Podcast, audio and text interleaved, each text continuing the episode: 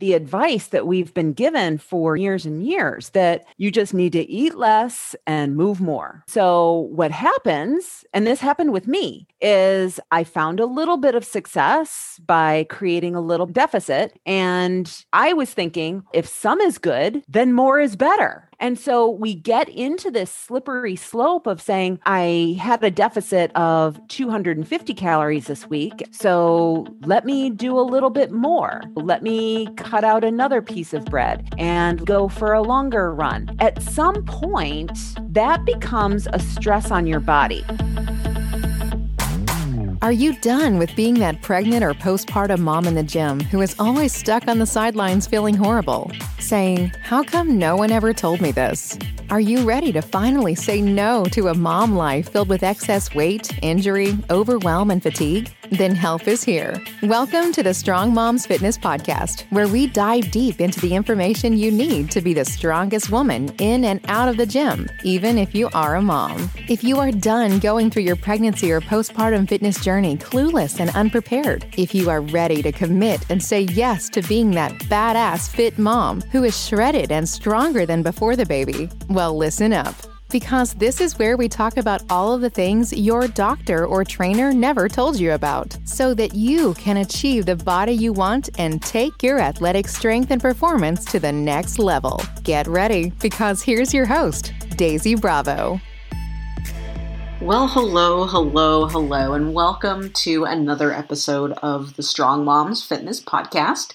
And if you weren't listening last week, this is my part two conversation with Elizabeth Sherman, and we're talking all things weight loss.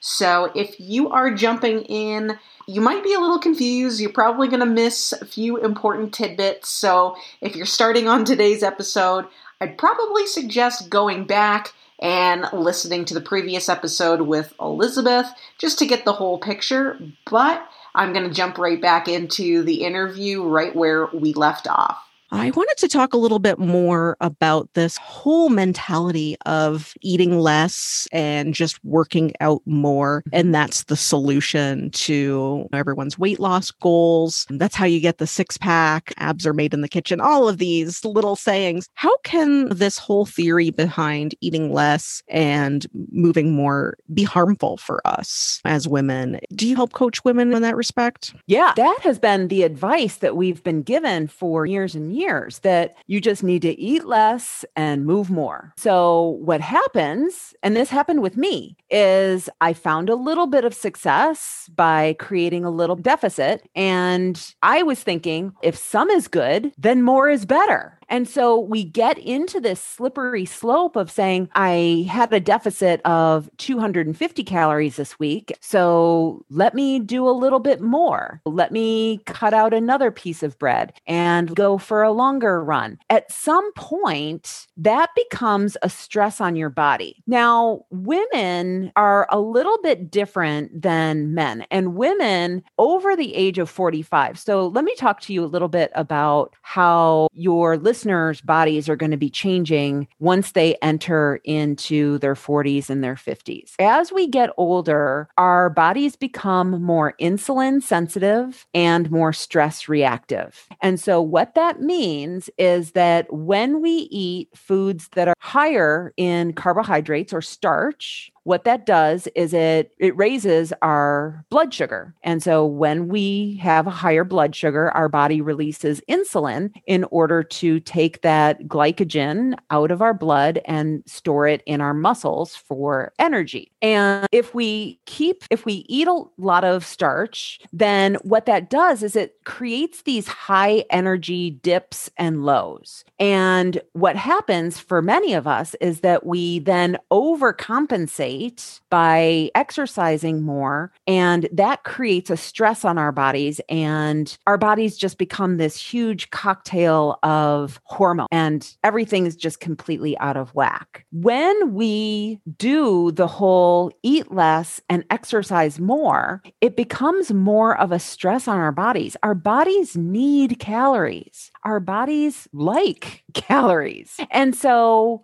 we the idea that we should just move more and eat less becomes a problem because then our body, I don't want to say it shuts down because we can't necessarily ruin our metabolism. But I think what happens is our bodies hold on then to all of those nutrients and the fat, and it's not willing to give it up. It thinks that it's in danger. And so by creating too much of a deficit, what happens then is it prevents us from losing, which is what we don't want. So, slow and steady is really the better way, creating smaller deficits I know there's always some woman out there that just feels like maybe she can never get any traction in in her efforts to get healthier. She's taken on a new diet, maybe a new workout routine. And why does it always seem to be a struggle for some people? Is that a, mental component? Why do some people just look at some ice cream it goes to their thighs, whereas some people can not worry about calories and, and be slim and slender and not have to think about that piece of cake? Yeah, good question. So I think that it depends depends. I'm going to bring this one back to mindset. So I think that it depends on how you're thinking about your progress, how you think about your experiences with your body and your diet in the past. If there's one thing that will stop weight loss in its tracks, it's stress. And so if you're stressed out about losing weight,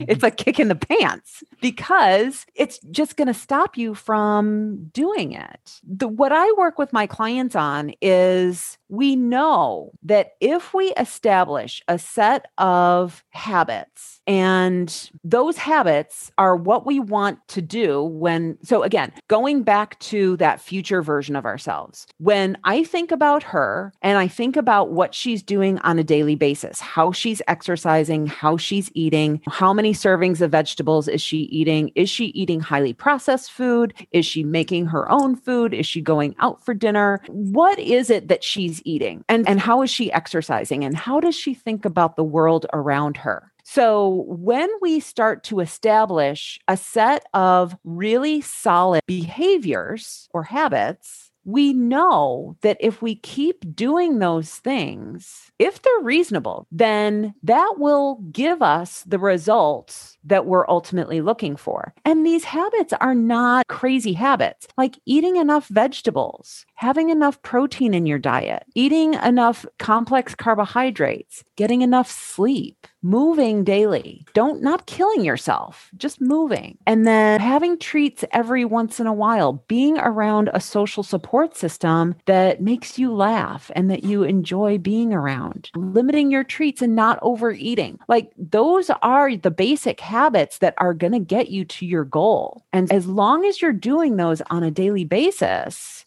you should be able to get to your goal. Now, I know that it's a struggle initially to get there and to set yourself up. And I want to shift more maybe to mindset because I know that jealousy, maybe the anger you feel towards your body when it comes to how quickly you're seeing results, or maybe you look at someone and why can't I look like them? How do we start to reframe these negative emotions or self talk when it comes to our health, wellness, and fitness journey? Yeah, I think I think I could answer this uh, a couple different ways. One is so I think when thinking about our own bodies, it's really easy for us to feel resentful that everyone else has it easier than we do. That that woman over there doesn't struggle with her body or everyone around me is losing weight and I'm not. And it's not and it's true. It might not be fair, especially when it comes to wanting to lose weight and you tell your partner, hey, let's start dieting together, and they lose six pounds in a week and you're there losing two pounds. So I think that it's really easy to get resent. And it's really easy to say, well, it's not my fault that this is my body. This was my genetics. And so therefore, I'm just gonna, I'm just destined to be larger. And so therefore, I'm not even gonna try. And what I want to offer is that, okay, it may not be your fault that you are the size you are or that you were given the body that you were given. However, this is your only body and it is your responsibility to yourself and to your body to figure out how your body works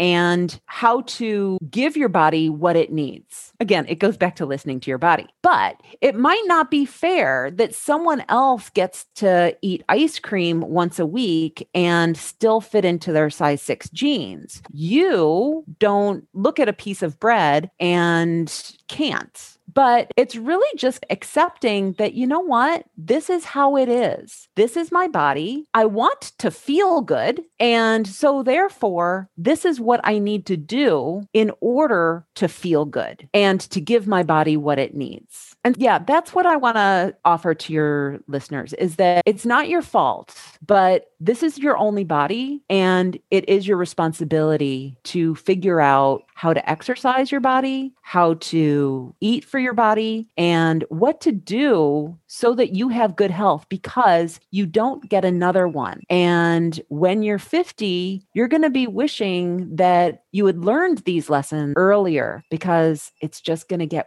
worse as you get older. Sorry. Aww. I know. Doom and gloom. Doom and gloom. Now, and I'm sure this can all be linked around daily habits, whether it's the food that we choose to eat eat, whether we hit the snooze on our workouts in the morning. The list goes on and on as we pick up good habits and bad habits and allow those to take over our lives and form our daily routine. Do you have any tips or tricks on easy ways that we stop these bad habits and start creating good ones that are going to help us in that long term and achieve and meet that woman that you met that is your ideal 75 year old woman? Yeah, good question. And so I think that actually is the answer is really being able to create a compelling vision of what it is that we want to achieve when we get older. So, really being able to look into the future and wanting to be that person, wanting to live that life, whatever it is that we desire. And when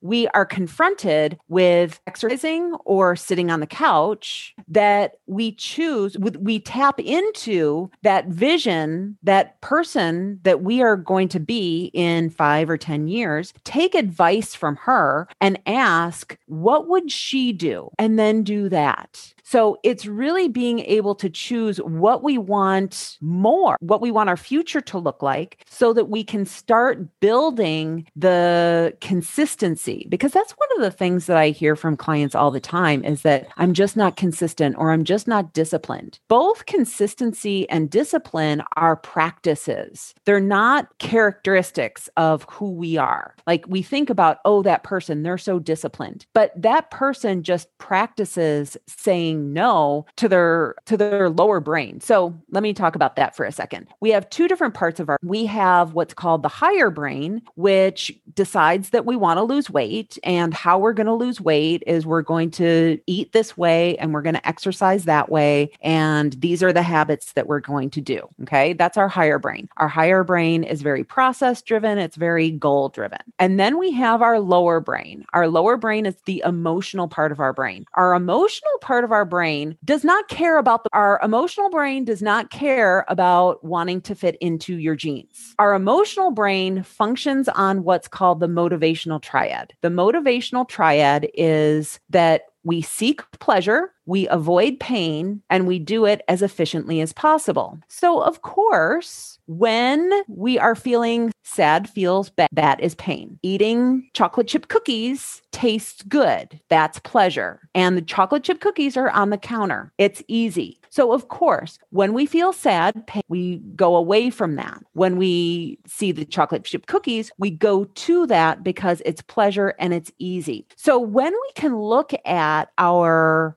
behaviors, our past behaviors, especially when it comes to one of those things where we're like, gosh, I want to lose I want to lose weight, but I overate last night or I ate something that I shouldn't have. Why did I do that? Why do I keep sabotaging myself? When we look at our past behavior through the lens of the motivational triad, it all completely makes sense. Because we are avoiding pain, we are seeking pleasure, and we're doing it as efficiently as possible. Same thing for exercise. Let's say that I've put it on my calendar that at nine o'clock in the morning, I'm going to exercise, I'm going to run five miles. And so at nine o'clock in the morning, all of a sudden my phone goes off and it says, Hey, you're supposed to run. And I'm sitting there drinking coffee and I'm on Facebook. Of course, that's more pleasurable than going for a run. Running is hard. And so, what I teach my clients to do is to move towards doing things that are pleasurable, okay, or uncomfortable. So let's use the exercise example. We know that every single choice that we make, we either have pleasure up front and discomfort later on, or we have discomfort up front and pleasure later on. So, in the example of t- deciding whether we're going to exercise or not, if we choose not to exercise, that's pleasurable now. But eventually down the road, we may find that we aren't, that exercise is really great for stress management and for heart health and all of that stuff. But we don't really know that in five or 10 years, that's actually going to happen. So the discomfort of not exercising